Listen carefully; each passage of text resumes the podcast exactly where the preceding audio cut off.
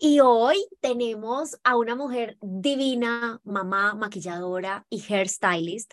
Es colombiana y tenemos el gusto de tenerla en Quito, Ecuador, una mujer que nos enseña cómo resaltarte con el maquillaje desde tu naturalidad y no esconderte detrás de él. Así que feliz de tenerte hoy acá, mi querida Katy, para que nos cuentes un poco más sobre ti, conocerte mejor, nos cuentes más de tu profesión y me encanta tenerte en la magia de tu imagen.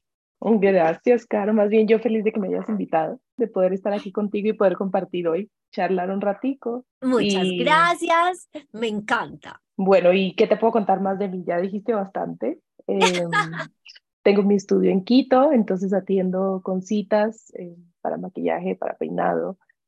Me encanta también el mundo de la moda, me apasiona muchísimo todo el tema de la imagen, o sea, es como un complemento, ¿no? Todo el tema del maquillaje, la moda, el pelo. Total. Entonces, em, todo esto me, me encanta y me apasiona mucho. Y sí, totalmente del lado de la naturalidad, como de ser uno mismo, de, de reflejar tu personalidad siempre ante, ante todo. Me encanta y bueno, precisamente hoy vamos a conversar con ella un poquito, donde la vamos a conocer un poquito mejor también y para que vayan a sus redes sociales. Katy, ¿cómo estás en Instagram? En Instagram estoy como Katina Franco. Katina, Franco arroba Catina Franco, así me pueden encontrar en mi Instagram de, de trabajo. Buenísimo, buenísimo. Ahí para que vayan, la busquen, vean todo lo que hace y si están en Quito, pues entonces puedan también maquillarse con ella y acceder a sus servicios. Así que comencemos, así que comencemos y quería preguntarte, en tu profesión como maquilladora, que sé que compartimos tú y yo la, la, la, idea acerca de las teorías de los tipos de cara, de los tipos de cuerpo, y que esto sí puede ser funcional para descubrir cuáles son tus características, pero que en realidad no es muy funcional solo porque nos enseñan a que siempre hay que estilizar eh, los tipos de cara. Cuéntanos un poco más por qué no usas estas teorías. Bueno, yo creo que esto es como una historia larga, más o menos, porque sí me he puesto como a cuestionarme mucho durante toda mi carrera en el mundo del maquillaje, que ya son casi siete años. Em, claro, uno le enseñan y uno es principiante del tema y te enseñan, esto es la teoría, tiene que ser así, y yo soy muy teórica y soy muy em, como de cumplir como con las cosas y claro, entonces uno dice, pues si así es, así es como tiene que funcionar, entonces uno comienza a hacerlo de esa forma. Pero claro, cuando ya uno va cogiendo como más cancha y uno va dando cuenta, uno se va dando cuenta em, de la interacción como con las clientas también, te empiezas como a cuestionar y a decir como, ¿por qué? Y yo, ¿por qué tengo que hacerle caso a eso? ¿Y, y quién dice que la cara ovalada es la cara perfecta? Porque una cara cuadrada no puede ser perfecta también y verse divina en su forma.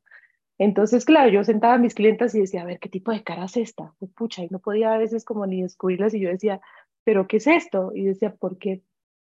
Claro, entonces todo como este, este cuestionamiento eh, de por qué yo tengo que corregir una cara que está muy bien, una cara que no tiene nada de malo en ella, porque tengo que verle algo para corregir. Y también viene todo el factor de, eh, bueno, Katina, tú como maquilladora, ¿qué vas a aportar? Em, las mujeres estamos y hemos crecido tanto como en este ambiente de que tenemos que ser perfectas, de que hay algo mal en nosotras, de tantos estándares de belleza que, mm, claro, lo primero que hace una clienta al sentarse en mi silla es decir, Katina, por favor, tápame los cachetes porque tengo unos cachetotes, por favor, disimúlamelos, no, Katina, mi nariz es horrible, arréglamela. Y es como que, espérate, más bien veamos qué te gusta de ti y resaltemos eso que te gusta. Entonces yo, claro, solamente me río y como que digo, listo, listo, pero entonces más bien trato como de identificar qué es lo que le da seguridad a esa persona ella misma. Entonces, yo que sé, los ojos los tiene divinos grandes, se los resalto más, entonces dice como que, pucha, ya no es como que en el fijarme, mis cachetes son grandes, sino qué lindos mis ojos y cómo se me ven bonitos mis ojos. Entonces, a eso es como a lo que voy, no tanto como de, de ser la rebelde que no le hace caso a las reglas, sino más bien de cuestionarme el tema de por qué generar más inseguridad cuando puedo ayudar más bien a generar seguridad. Entonces creo que va como por ese lado. Buenísimo y precisamente por eso ya está invitada hoy aquí, porque compartimos eso, porque yo como ella me cuestionaba mucho eso de, listo, está bien que existan las teorías de los tipos de cuerpo, hasta ahí estoy de acuerdo y los tipos de cara para reconocernos, porque a veces también es difícil reconocerse, no sé si te pasa con tus clientas que no, no dicen como que no, pues es que yo no sé qué, cómo es mi cara, ¿cierto? No les es fácil reconocerse esas características y para eso me parece funcional, pero de ahí cuando te empiezan a decir, bueno, a ver, Carolina, usted tiene cara cuadrada, entonces no se ponga tales aretes porque se ve más cuadrada, pero si yo a mí si a mí no me importa eh, mi cara y, soy feliz con ella, ¿por qué necesito estilizarlo? O sea, me están queriendo decir que sí, como tú dices, que solo la cara ovalada es la perfecta, entre comillas, y que el resto estamos mal y tenemos que hacer lo que sea por parecernos a la ovalada. Sí. o, los, o los tipos de ojos, por ejemplo, mis ojos son caídos, entonces por teoría tienes que hacer tal cosa y es como que, a ver, no, espérate. Más bien, ¿qué te hace sentir bien a ti? Y hagamos eso. Eh, o, ¿por qué no te puedo hacer un delineado si tienes tal tipo de ojo? Pero si a ti te gusta y se te ve bien, háztelo y sé feliz con tu delineado. Em, a, eso, a eso es como a lo que voy. Pruébalo. Si no te gusta, ok, pero y si lo pruebas y según la teoría no podías, pero descubriste algo que se te ve demasiado cool, ¿por qué no lo vas a hacer? Eso Exactamente. es como, a eso también voy. Me encanta, además que me encanta que con Katy, como somos las dos colombianas, para las que no están familiarizadas, decimos mucho juepucha. Creo que lo he dicho ya como cinco veces. sí, y yo soy igual. Y, y, y, para las que nos están escuchando de Ecuador o de otros países, porque en Ecuador hay una palabra que es muy parecida, que, se, que se, es chuta, ¿cierto? Que es como, como esa muletilla que uno usa cuando algo es grave, pero no es una grosería. Entonces, para que no se nos asusten, ahí también les, les aclaramos. Gracias, gracias. Mi Katy, y alguna vez, precisamente de pronto por esos estereotipos a los que nos llevan a que tenemos que ser perfectas y todas estas, eh, sí, como tipo de publicidades donde te venden cuerpos perfectos, eh, caras perfectas, ¿tú te has sentido alguna vez insegura acerca de tu cuerpo o algo de ti? ¿Y cómo has manejado eso? Claro, todo el tiempo.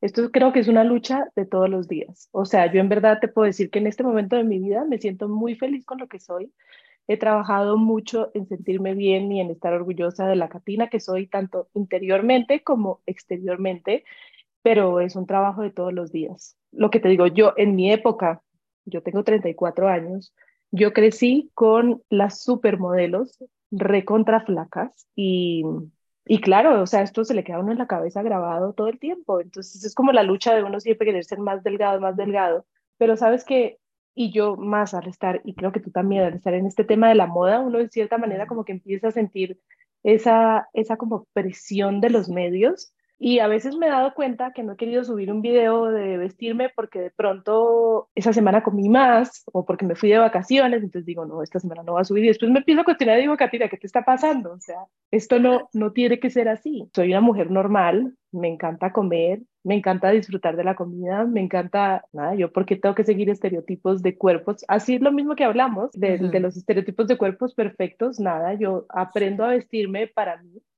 Em, aprendo a vestirme para cómo me quiero ver. He aprendido a identificar mi cuerpo, he aprendido a saber que se me ve bonito, que tal vez de las modas, que a veces uno puede sentir como presión con el tema de la moda de usar, por ejemplo, un crop top. Ok, tal vez eso no sea lo más lindo, tal vez no sea lo más adecuado para mí o lo que más seguridad me dé, o también puede ser que de pronto sí lo pueda incluir de ciertas maneras que me haga sentir a mí cómoda. Entonces es como que no presionarme, he aprendido a no presionarme, a que si hay una moda me tenga que encajar necesariamente a mí, pero sí también a entender mi cuerpo y a saber cómo, cómo me siento cómoda al vestido.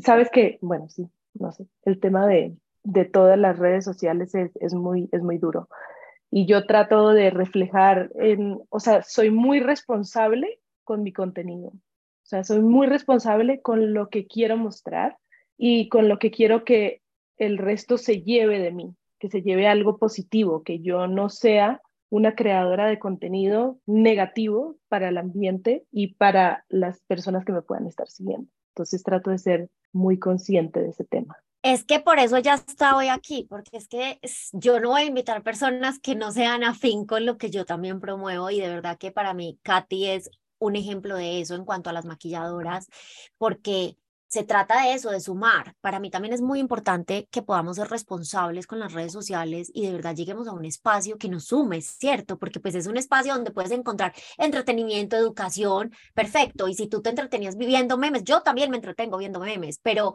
que también lo que tú hagas le sume a las personas a que puedan mejorarse a sí mismas, ¿cierto? En cualquier área, en lo que sea que tú puedas enseñarles. Y lo que hace Katy es espectacular y me encanta. Y precisamente la siguiente pregunta es acerca de eso, porque estamos las dos en redes sociales y lamentablemente la gente piensa que por estar, por ser públicas, por estar expuestas, tienen el derecho de criticar, juzgar, opinar acerca de todo, ¿sí? De, del maquillaje, del pelo, de la ropa, de, de por qué esto con tu, con tu pareja, de, por, de lo que sea que vean. ¿Tú has enfrentado críticas en redes sociales o en tu vida y cómo has afrontado eso? Claro, yo creo que por redes sociales, gracias a Dios, no he recibido críticas. He tenido una comunidad muy, muy sana, como muy saludable. Creo que em, también depende como de lo que tú compartas, ¿no? Y de qué tanto compartes tú en redes sociales. Yo trato de ser, tú has visto, trato de ser mucho más reservada con mi vida personal porque a la final no quiero dar mucho chance de que puedan opinar sobre ese tema. Entonces yo soy como la que voy manejando y decido qué tanto quiero que la gente opine, ¿sí? Obviamente, si comparto mi imagen, entonces podría ser que la gente em, comente sobre ese tema. No he tenido, o sea, siempre hay gente que quiere meterle ahí como más la la cosa y como que te dan un comentario así como, como que, oye, no, no quiero afectar, pero, y te lanza ahí como, como el corrientazo pero nada, nada, nada agresivo, digamos, nada que yo haya tenido que bloquear a, la persona, pero, pero en ese sentido no he tenido. Ya en mi vida personal, en mi vida, eh, sí he tenido muchas más, más críticas, digamos, pero nada, nada muy grave. Cuando vayamos a ese tema, ahí lo conversamos. Perfecto, perfecto. Buenísimo. Y sí, precisamente porque, a ver, en redes sociales de pronto la gente asume que uno tiene vidas perfectas, no sé, pues porque mostramos obviamente nuestro trabajo y quizás no salimos llorando, pero pues... Es que cada uno elige qué quiere mostrar, obviamente. Exactamente. Yo mostrar la parte más dura de mi vida, probablemente te muestre lo mejor, porque cuando esté en ese momento duro, no voy a querer aparecer frente a una cámara llorando y diciendo, estoy terrible. Total, total, y estoy de acuerdo. Yo decidí cuando yo empecé con Instagram de que en mi Instagram yo iba a mostrar siempre lo mejor, siempre cuando voy a estar más feliz porque para mí es un espacio donde la gente puede llegar a sentirse así. Y si yo muestro cosas que de pronto no son tan positivas, que de pronto no suman tanto, pues entonces la gente también va a tener ese, ese sentimiento, ¿cierto? Entonces, Total. Eh, en esa, en, en, digamos que en este orden, ¿qué retos ha tenido Katina en su vida detrás eh, para llegar de pronto a donde está hoy, em, a construir de pronto lo que has llegado a construir en tu vida, qué, qué ha pasado detrás y cómo, cómo te ha fortalecido, cómo te han fortalecido esos retos para llegar a donde estás hoy. Bueno, yo creo que han sido varios retos, Caro. He tenido varios, empezando por el que, bueno, soy colombiana y me vine a vivir muy chiquita a Ecuador, a pesar de que son dos culturas muy parecidas. Eh, siempre hay retos y siempre hay cosas que uno tiene que sobrellevar. Entonces empecemos partiendo por ahí, que eso como que sí marcó un antes y un después en mi vida. Luego te puedo decir que otro, otro reto muy grande que tuve que atravesar fue un divorcio. Me divorcié ya hace bastante tiempo, siete años más o menos. ¿A qué edad te casaste, Katy? Yo me casé muy chiquita, me casé a los 24 años, me divorcié a los 27, me divorcié cuando estaba embarazada. Y aquí hagamos un, un disclaimer, porque claro, siempre que yo digo, me divorcié cuando estaba embarazada y tenía ocho meses, es como que, ay, pobrecita Katina. Esto no es de pobrecita, o sea, eh, para mí yo no lo, no lo veo como algo, no quiero que lo veamos aquí como algo de, de que pobre Katina, sino veámoslo desde el lado del aprendizaje y desde todo lo que eso conlleva de ahí en adelante, que esa es como la manera en la que yo lo he querido ver. Total, eh, y, y, y, qué bueno que lo aclaras, Katy, porque eh, precisamente no se trata acá de venir, pues, como, no sé, la Rosa de Guadalupe, no, claro. sino de sino de poder darles herramientas quizás a las mujeres que en este momento están pasando por las mismas y que, y que no se sientan menos porque hay un divorcio, porque estás pasando X situación con tu pareja, sino precisamente darles esas herramientas para que salgan de eso sin sentirse mal, porque no es un fracaso. No, no, no. no, Así que por eso hoy la tengo de invitada, pues porque yo no he pasado por divorcios y eh, ella nos, nos va a contar su historia y cómo lo abordó. Así que tú continúa feliz. Entonces, bueno, ese fue otro de esos cambios. Entonces, obviamente, yo al divorciarme me fui a vivir, em, me devolví a Colombia. Yo vivía aquí en Ecuador, me fui a vivir a Colombia cuando tenía ocho meses de embarazo. Mi hijo nació en Medellín y después viene otro cambio más que es el cambio de carrera. Claro, yo trabajaba en Microsoft, trabajaba en oficina, trabajé, yo estudié administración y mercadeo, y de repente descubro que lo que yo estaba haciendo no me hacía feliz, que esa vida corporativa y de oficina no era lo mío, que yo siempre quise emprender. Me meto en un curso de maquillaje, me enamoro locamente del maquillaje y del peinado y digo, esto es lo mío. Y venía de una vida de hacer todo lo que los demás querían que yo hiciera, pero no lo que yo quería. Y esto no es culpa de nadie más que mía. Aclarémoslo también.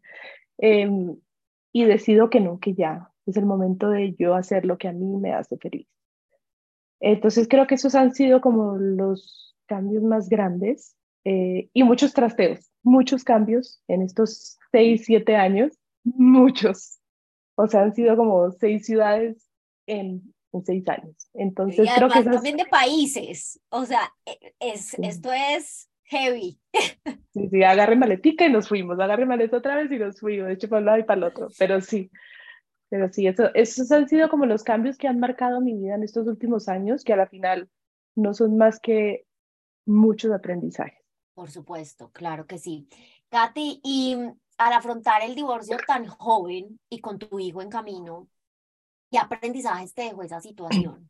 Claro, aprendizajes todos los que quieras. Eh, claro, es, es, algo muy difícil a veces uno como que no le quiere ver el lado bueno a una situación tan complicada, pero ya con cabeza fría, habiendo superado como, como todo el tema. Alguna vez hice una publicación sobre esto em, y lo puse como 10, 10 aprendizajes que me había dejado a mí el divorcio. Entonces, eh, la verdad siento que son, son varias. Mm, la primera, y yo creo que es una de las más importantes, es el buscar ayuda. Buscar ayuda creo que es una de las lecciones más importantes. A veces uno dice, no, yo puedo solo con esto, yo tengo a mis amigas, yo tengo a mi familia, pero no. O sea, yo siempre he sido partidaria, siempre, siempre, de buscar ayuda y de alguien que sea externo a ti eh, para que te pueda guiar y te pueda dar como esas, esas, esa visión externa de las cosas. Me pasó también y pude comprender que la palabra divorciada no define quién soy yo, porque yo soy mucho más que eso. O sea, es como que Katina la divorciada, no, Katina es muchísimo más que eso. Katina está llena de virtudes, de cualidades, de mil cosas em, que no voy a dejar que una simple palabra de un estado civil defina quién soy. ¿Qué más te puedo decir? A conocerme nuevamente, porque yo sí puedo decir que me perdí totalmente y yo ya ni me acordaba de quién era Katina, ni de cómo era Katina, ni de qué le gustaba hacer a Katina.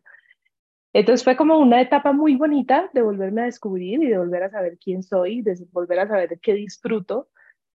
Em, esa, esa es una etapa muy chévere, y sí, del el redescubrirme y volverme a ser amiga de mí, de mí misma, de disfrutar cada cosita que de pronto ya se me había olvidado, aprender a perdonar, a soltar, a dejar ir como, como esas cosas eh, que no son tan, tan buenas. A ver, aquí vienen dos, hay dos etapas que yo siento que son como muy importantes. Una es perdonar a la persona, que si te hizo daño, pues tienes que aprender como a perdonar ese daño que te hizo, pero genuinamente. Y esto es algo que no es fácil, es algo que no es fácil y que me costó mucho, pero que te puedo decir que ahora lo he logrado, o sea, lo he logrado muy bien, o sea, es, es como que bien, Katina, lo lograste.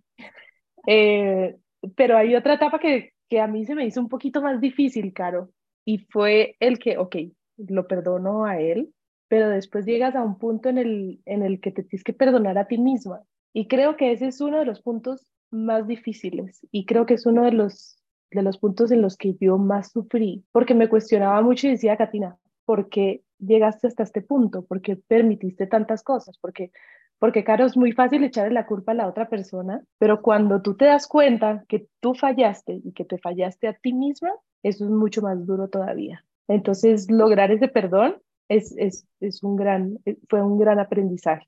Fue, fue un camino largo, pero, pero sí. ¿Qué más te puedo decir? Agradecer. También es difícil agradecer porque lo que te digo, ¿qué es lo más fácil? Tú decir, bueno, veo las cosas malas, porque de cierta manera yo creo que a veces las personas nos hemos acostumbrado a decir, es que me hizo esto, me hizo esto, claro, entonces es más fácil para ti perdonar y decir, no, no perdonar, sino como que olvidarte de la situación, porque al final dices, esto es malo, esto es malo, esto es malo, y dices, ok, ya, todo fue malo, entonces estoy bien yo ahorita. Pero ¿por qué no agradecer también? Agradecer porque a la final esa persona te enseñó muchas cosas, por más de que puede ser que tu relación no haya sido muy buena, eh, no quiere decir que esa persona no te haya enseñado algo. En mi caso, por ejemplo, puedo decir gracias porque mm, me enseñaste a, formar una familia, me enseñaste a, ser mamá, porque me permitiste ser mamá, gracias porque me enseñaste a lo que era formar un hogar. Entonces son todas estas cosas que a veces uno no las quiere ver, pero, pero ahí están y a la final te hicieron crecer a ti como persona. Y también a decir no, Caro, eso es súper importante Mm, va a haber mucha gente que se va a acercar a ti a querer decirte cosas y a querer contarte cosas mm, que a la final lo único que te van a generar a ti es más inseguridad y que te van a generar a ti temor y dudas. Entonces aprender a decir no a esas personas que se acercan a veces a contarte cosas que de, de qué te sirven. Entonces como que, ¿sabes qué? No quiero saber, pero gracias y sigue tu camino y déjame a mí seguir sanando y estar bien, porque a la final no me aporta de nada. Eh, yo creo que esos son como, como algunos de los, de los aprendizajes que podría como, como compartirte. No, me encanta, de verdad que es, es muy bonito escucharte. Como les digo, yo no he pasado por divorcios, pero sí he pasado por tusas, por despechos, seguramente un divorcio pues, va mucho más allá porque de pronto pues había un compromiso ante lo que sea que quisiste casarte, tu Dios, tu, bueno, tus rituales, lo que, en lo que sea que crean. Eh, pero, pero e, es muy placentero escucharte y da mucha calma, así que espero que todas las que estén pasando por esto en este momento les ayude.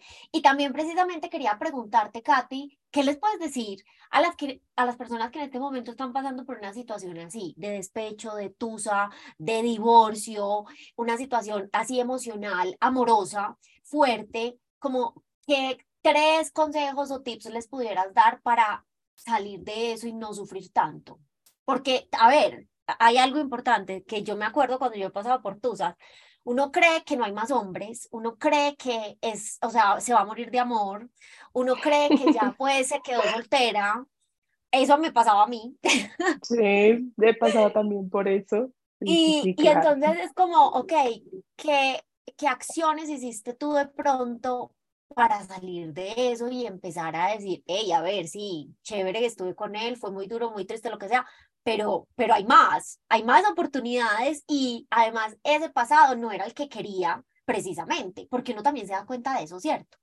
Claro, claro, lo que pasa es que a veces sabes qué pasa, como que uno por no estar sola idealiza mucho a la persona con la que uno está y también le pones expectativas demasiado altas a una persona que que también la estás forzando. Imagínate que te lleguen a ti pensando que tú eres la reina del mundo y que tú digas, pucha, yo solo soy un simple humano y me estás poniendo una carga encima muy terrible. Em, entonces, claro, idealizamos algo demasiado. Mm, yo, ¿qué, ¿qué te puedo decir? También he pasado por varias tusas y he pasado por el divorcio y es como, no sé, de cierta manera, también tengo que ser honesta y sincera y decirte que mi personalidad es un poco más radical.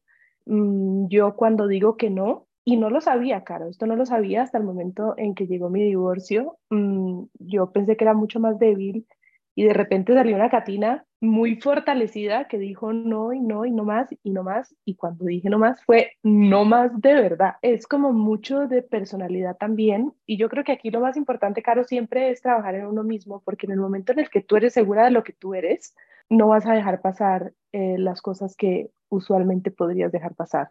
Entonces mi consejo sería siempre trabajar en ti, eh, siempre quererte, saber tu valor, saber, eh, saber quién eres y cuánto vales y quererte muchísimo a ti, porque ya en ese momento no vas a tener la necesidad de estar con alguien solo por no estar sola, sino vas a disfrutar. Yo, yo, yo disfruto muchísimo mi tiempo sola.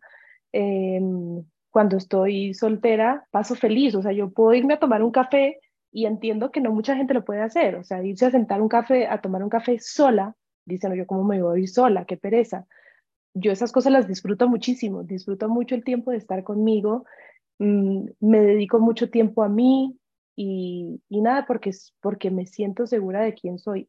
Que si eso fue fácil, no, no fue fácil y ha sido un camino largo, ha sido un camino de, de buscar mucha ayuda, de, de leer, de, de, alimentar como este amor hacia mí misma que me ha llevado a estar en ese punto en el que digo, ok, si la persona con la que voy a estar me aporta y me trae cosas buenas a mi vida, bienvenido sea. Pero si es una persona que le va a restar y que me va a quitar mi paz, que me va a quitar mi tranquilidad, prefiero ponerlo de lado y seguir adelante. Que si es difícil tomar esa decisión y decir, ok, esta persona no me está sumando, esta persona me está restando, pero al final como tú me dices, pero qué chévere estar con alguien, pero no, es como que me he vuelto un poquito más radical en ese tema y digo, no, gracias, y prefiero estar contenta. Estamos completamente de acuerdo y hay algo en lo que dijiste que, que a mí coincidimos completamente y es que a mí me cuando yo estaba soltera, yo decía, estar soltera es lo que mejor le puede pasar a uno, uno se descubre, uno entiende quién es uno, uno entiende qué quiere, es, pasas tiempo contigo misma, que es tan importante y tan valioso para después, cuando tengas una relación, sepas qué es lo que quieres. Y no que porque la persona te parece físicamente bonita, entonces ya, eso es todo. No, porque hay muchas cosas detrás, ¿cierto? Ojo, y no quiere decir que entonces eh, el, el, físico no es importante. Por supuesto que es importante. También suma todo lo que tú quieres. Pero. Es un complemento. exacto, es un complemento de todo. Así que totalmente de acuerdo. Para las que están solteras, disfruten esa soltería. Para las que están con pareja, también disfruten sus momentos con pareja, pero también valoren esos momentos solas. Por ejemplo, en este momento mi, mi novio está eh, de viaje, ya lleva un mes de viaje y ustedes no saben, yo soy feliz y dichosa del tiempo conmigo Y no quiere decir que lo quiera menos, no quiere decir que no lo ame, por supuesto que lo amo y me hace demasiada falta. Sí, pero exacto, pero, pero no se trata de, ay, no, es que se fue. No, para nada, yo soy feliz. O sea, es como que qué chévere el tiempo que él está disfrutando allá solo y qué chévere el tiempo que yo estoy. Y además siento que esos momentos de, de, de como de separación hacen que uno se extrañe más y que los momentos cuando ya regresa se vivan como con mayor intensidad. más intensidad, tal cual. Sí, sí, total. Entonces, me encanta. Y sabes que también me parece súper importante, súper, súper importante, y es siempre ser tú misma con la persona con la que tú estés. Y eso antes como que uno no, no lo sabía yo no lo sabía como poner en un primer, de, primer plano, pero esa paz y esa tranquilidad de tú saber que tú eres tal cual con la persona con la que estás, que tú puedes ser como tú eres, eso es como la clave de cualquier cosa. Y que esa persona también se pueda sentir de la misma manera contigo. Y eso empodera, o sea, es que cuando uno sabe cuáles son los límites propios y lo que a uno lo hace feliz, uno no transgrede eso y eso te empodera. Y eso te hace feliz. O sea, suena de verdad muy romántico, pero crean, cuando ustedes tienen claro lo que les gusta, van, lo aplican y no hay manera de sentirse tristes o, como deprimidas o algo así. Tienes toda la razón. Amo. Precisamente la siguiente pregunta va un poquito eh, en ese orden y es, de pronto cuando has estado triste por cualquier situación, triste, de pronto bajoneada, ¿qué haces para, para para salir de ahí? ¿Qué acciones? No sé, a mí, por ejemplo, me funciona hacer ejercicio, eh, verme películas que me gustan. ¿Qué te gusta a ti? ¿Qué les puedes decir que, que te funciona a ti, cierto? Que te ha ayudado como a, a estar más feliz en situaciones que de pronto son un poco más difíciles. Yo creo que lo principal es no alimentar esa tristeza. Es muy fácil uno ponerse a escuchar canciones de tristeza, es muy fácil uno ver películas demasiado románticas con el hombre ideal y llorar y decir, ¿por qué este hombre no me llega a mí? Es muy fácil eh, sentarse, claro, a, llorar la pena o acostarse uno en la cama y decir, de aquí no salgo y me voy a sentar a llorar y a comerme todo el helado que me encuentre. O sea, sí y no. O sea, yo pienso que sí hay que sentir la emoción, hay que dejarla eh, no, no es evitarla tampoco, ¿sí? Siéntate, llora lo, que la tengas que llorar, pero no lo sobreexageres ni lo lleves como a un extremo. Mm, nunca he sido una, yo al menos me he sido nunca una persona de botarme a llorar. Nunca cuando me divorcié hubo un día en el que yo me acostara y me botara en la cama a llorar. Primero también porque tenía a mi hijo dentro de mí y sabía que no podía darme ese lujo de botarme solamente a llorar. Entonces yo creo que es como ayudarte un poquito a sobrellevar mejor esa situación. A mí me ayuda mucho escribir. Mm, por ejemplo, yo qué sé, eh, hay cosas que no aportan. Eh, tener una conversación, sí, una vez se imagina como un escenario ideal en el que uno quisiera decirle tal cosa y tal cosa y como que quejarse y, y, y sí, como soltar muchas, muchas cosas internas. Mm, no es, no siento que sea lo ideal. Para mí, la forma de como que canalizar un poquito esto siempre es escribiendo. Entonces, sí, si quieres soltar un poquito de esa ira, pues escríbela y déjala salir, pero solamente la escribes y no se la botas a otra persona. Caminar caminar me funciona un montón. Por ejemplo, el último, el último reto que tuve fue regresar a Ecuador. Volví a Ecuador hace seis meses. No fue muy fácil, eh, entonces para mí como llevar esta situación que fue bastante dura era salir a caminar. Mm, por ejemplo, yo soy creyente, si soy creyente, eh, creo en Dios. Entonces, por ejemplo, me iba a la hora del atardecer, había un laguito donde yo vivía, y según yo, en el atardecer hablaba con Dios. Entonces me sentaba y le decía, a ver, esta es la situación, esto es lo que está pasando. Eh, y conversaba mucho con Dios y eso me tranquilizaba un montón. Mm, ¿Qué más me podía funcionar? Dedicarme un tiempito para mí a hacer algo que me guste. Yo qué sé, me encanta bañarme largo y ponerme, eh, yo qué sé, el tratamiento y sentarme en la ducha cositas que pueden parecer muy bobas, pero que al final son tiempo para ti, que te ayuda y que, y que sí, sí te pueden como ayudar a, a, a y a dejar de lado esa, esa como tristeza. Yo también soy de estar acompañada, no me gusta estar sola, entonces trato de buscar como, como compañía y, y conversar y, y, empezar a soltar. Yo creo que eso. Buenísimo, buenísimo, Katy. Katy, ¿y tú sientes que de pronto después del divorcio eh, sientes que tu imagen cambió o sientes que te sentiste perdida acerca de, ok, porque además, bueno, también estabas pasando por otra etapa y era el embarazo. Eh, sientes que de pronto hay una confusión. Te pregunto esto porque muchas personas les pasa que después de terminar una relación de pareja, de empezar una nueva etapa como, como la maternidad, se sienten un poco perdidas acerca de, de su estilo, de cómo vestirse, eh, o quieren hacer un cambio porque sienten que ya no eran la misma persona que antes. ¿A ti te pasó algo así? ¿Sientes que cambió algo en ti? Sí, muchísimo. O sea, yo ya cuando me trasteé y me traje toda mi ropa, bueno, después del embarazo, obviamente, sí, sí cambia todo. Pongámoslo como que ya recuperé mi peso normal después del embarazo entro como en esta etapa de toda mi ropa que ya me queda, no me identifica. Mm, toda, toda esa mujer como de oficina, toda esa ropa como de oficina, como muy señorona, como muy crecida, como muy no sé qué, como que ya no soy yo.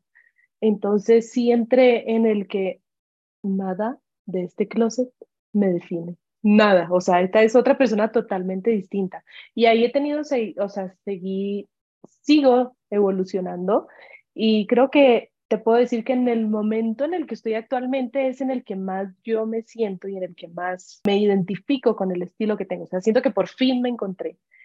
Y ha sido, ha sido un, camino largo, pero sí, obviamente, o sea, hasta yo tenía el pelo más como lo tengo ahorita, que lo tengo súper largo antes de em, cuando ya tuve a mi hijo y obviamente entré en la etapa que pasamos de eh, cortémonos el pelo porque cortamos ciclos, me corté el pelo al nivel del hombro. Mm, y, y claro, fueron como, me, me, cambió el color del pelo también.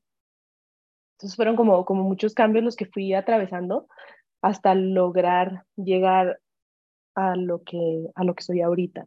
Y también luego entré y descubrí como el mundo de la moda y empecé a estudiar styling y empecé a estudiar asesoría de imagen y fueron cosas que me fueron complementando como para, eh, como para ayudarme a, a encontrarme verdaderamente. Buenísimo, es, es, que somos colegas, eso no les habíamos contado. Así que también, tienen que seguirla porque se vienen muchas cosas con Katy que vamos a hacer juntas, pero también para que la sigan para sus servicios. Aquí no somos competencia, para nada. No, no, cero. cero. Katy, y precisamente me encanta lo que acabas de decir porque para mí el estilo es eso, el estilo es una evolución constante. No quiere decir que si uno encuentra ya su estilo, eso se queda estático ahí. ¿Por qué? Porque obviamente uno siempre tiene experiencias, siempre está rodeándose de nuevas cosas y eso hace que tu estilo evolucione, ¿cierto? Tus gustos evolucionen. Y ¿Qué les puedes decir a esas mamás en este momento que de pronto eh, acaban de tener a sus hijos o están en la maternidad, su cuerpo empieza a cambiar? Son bastantes cambios que, que como, como mujeres empiezan a atravesar y de pronto se sienten como perdidas. ¿Qué les puedes decir acerca de esa imagen que quisieran tener o que verse al espejo no sea algo difícil? Claro, sabes, yo que me he dado cuenta que muchas, sí, lo más cómodo cuando eres mamá es ponerte una sudadera, un calentador y estar con ropa holgada, mm, estar súper cómoda y no maquillarte y no peinarte y, o sea, eso es como lo más fácil, o sea, casi que uno los primeros meses solamente quiere estar en pijama y no hacer nada más. Pero yo creo que esta es una etapa muy difícil en todos los cambios que atraviesa nuestro cuerpo, no solamente físicamente, sino también hormonalmente. Y yo creo que de cierta manera nos tenemos que, entre comillas, ayudar un poquito, porque si yo, claro, me quedo en pijama todo el día, me veo mi cuerpo, no me gusta, no me maquillo ni un poquito, ni medio me rizo la pestaña, entonces lo que voy a ver en el espejo, solamente voy a seguir alimentando mi inseguridad y no me voy a sentir bien con lo que estoy viendo.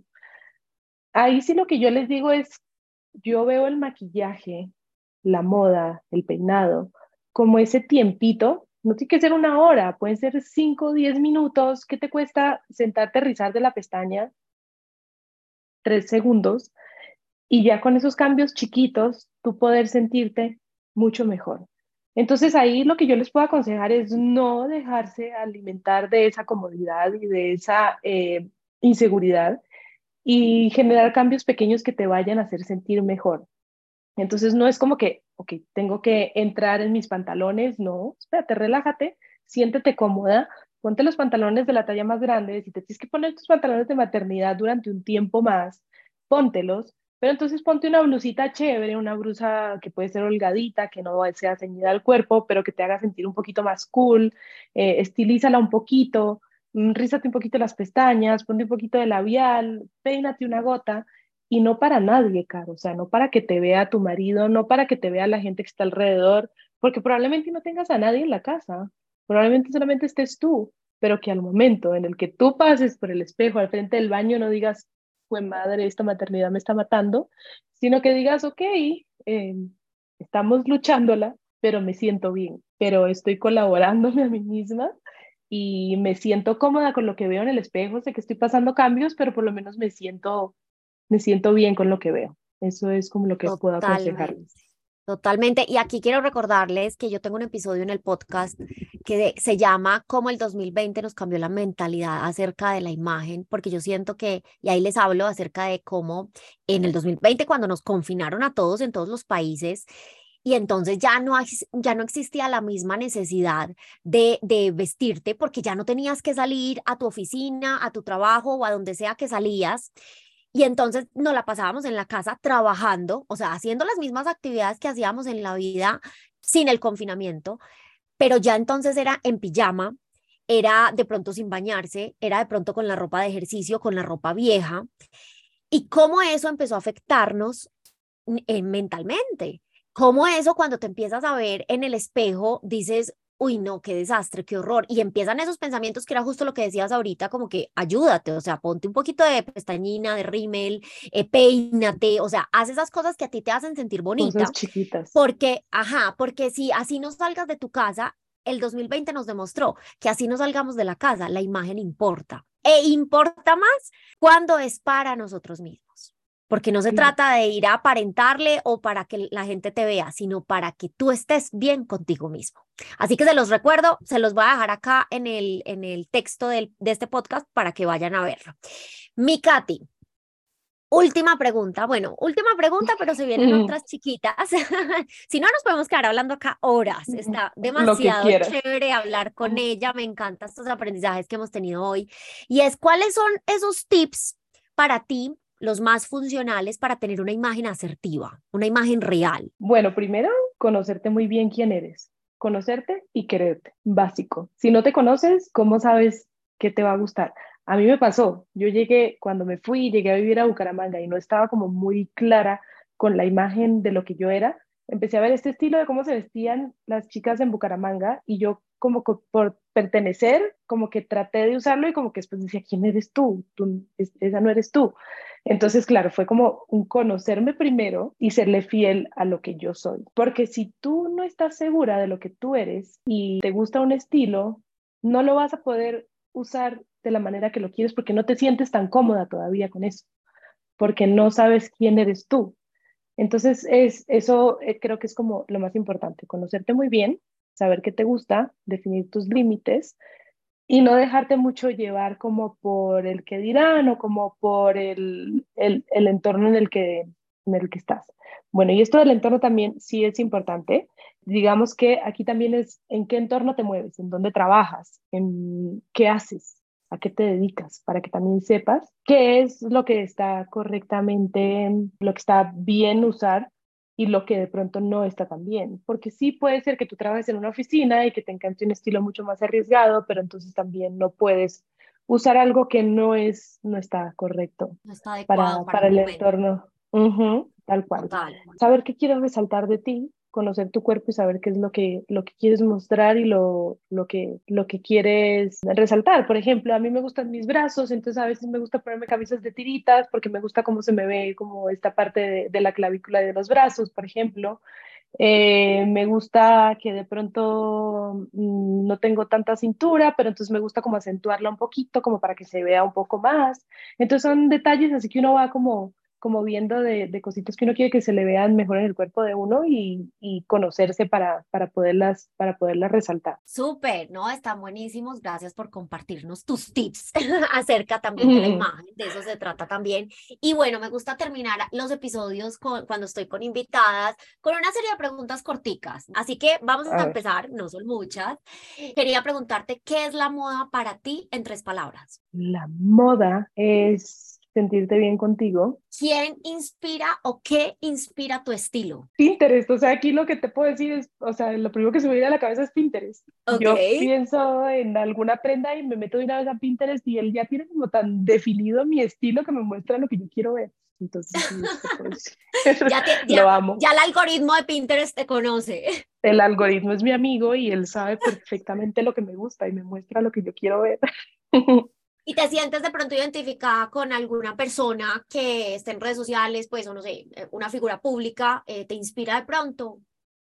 Sí, yo creo que siempre, siempre hay como influencers, pero así como que me pueda acordar ahorita un nombre de alguna, pues pucha, no, pero, pero sí son varias, sí son varias que tengo ahí como que, como que siempre veo. Yo creo que eso es, es, importante, es chévere tener como, como esa gente a la que tú Referente. te puedas basar, basar en su estilo, sí. Total. ¿Qué prenda te encanta de tu closet? Los jeans. ¿Y qué prenda jamás usarías? De esos como vestidos chupacabras. ¿Cuáles son esos? que son esos todos apretados, apretados desde arriba hasta abajo. Ay, no puedo creer, aprendí una palabra nueva hoy acerca de, los, de unos vestidos. Tenemos que hacer el post para que sepan cuál es el vestido de chupacabras. Pendiente, ¿no? Listo. Katy, ¿qué del maquillaje te encanta?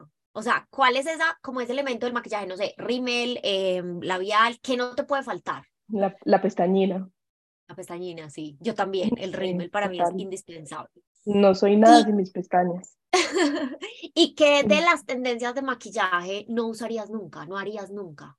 Contornos muy fuertes. ¿Qué significa para ti el amor propio? Ser fiel a lo que tú eres. Y para finalizar, ¿qué consejo o tip podrías darles a las mujeres que nos escuchan acerca de cómo fortalecer ese amor propio? A conocerse. Yo creo que a veces, a veces nos olvidamos de conocernos a nosotras mismas y no se nos olvida quiénes somos. Dejamos pasar como tantas cosas y parece muy bobo, pero es en serio, no nos dedicamos el tiempo para saber qué nos gusta, con qué disfrutamos, cómo queremos vernos, cómo queremos sentirnos. Em, es ese como descubrirnos a nosotras, que a la final todo ese descubrimiento lleva a quererte y a amarte de la manera en la que tú eres.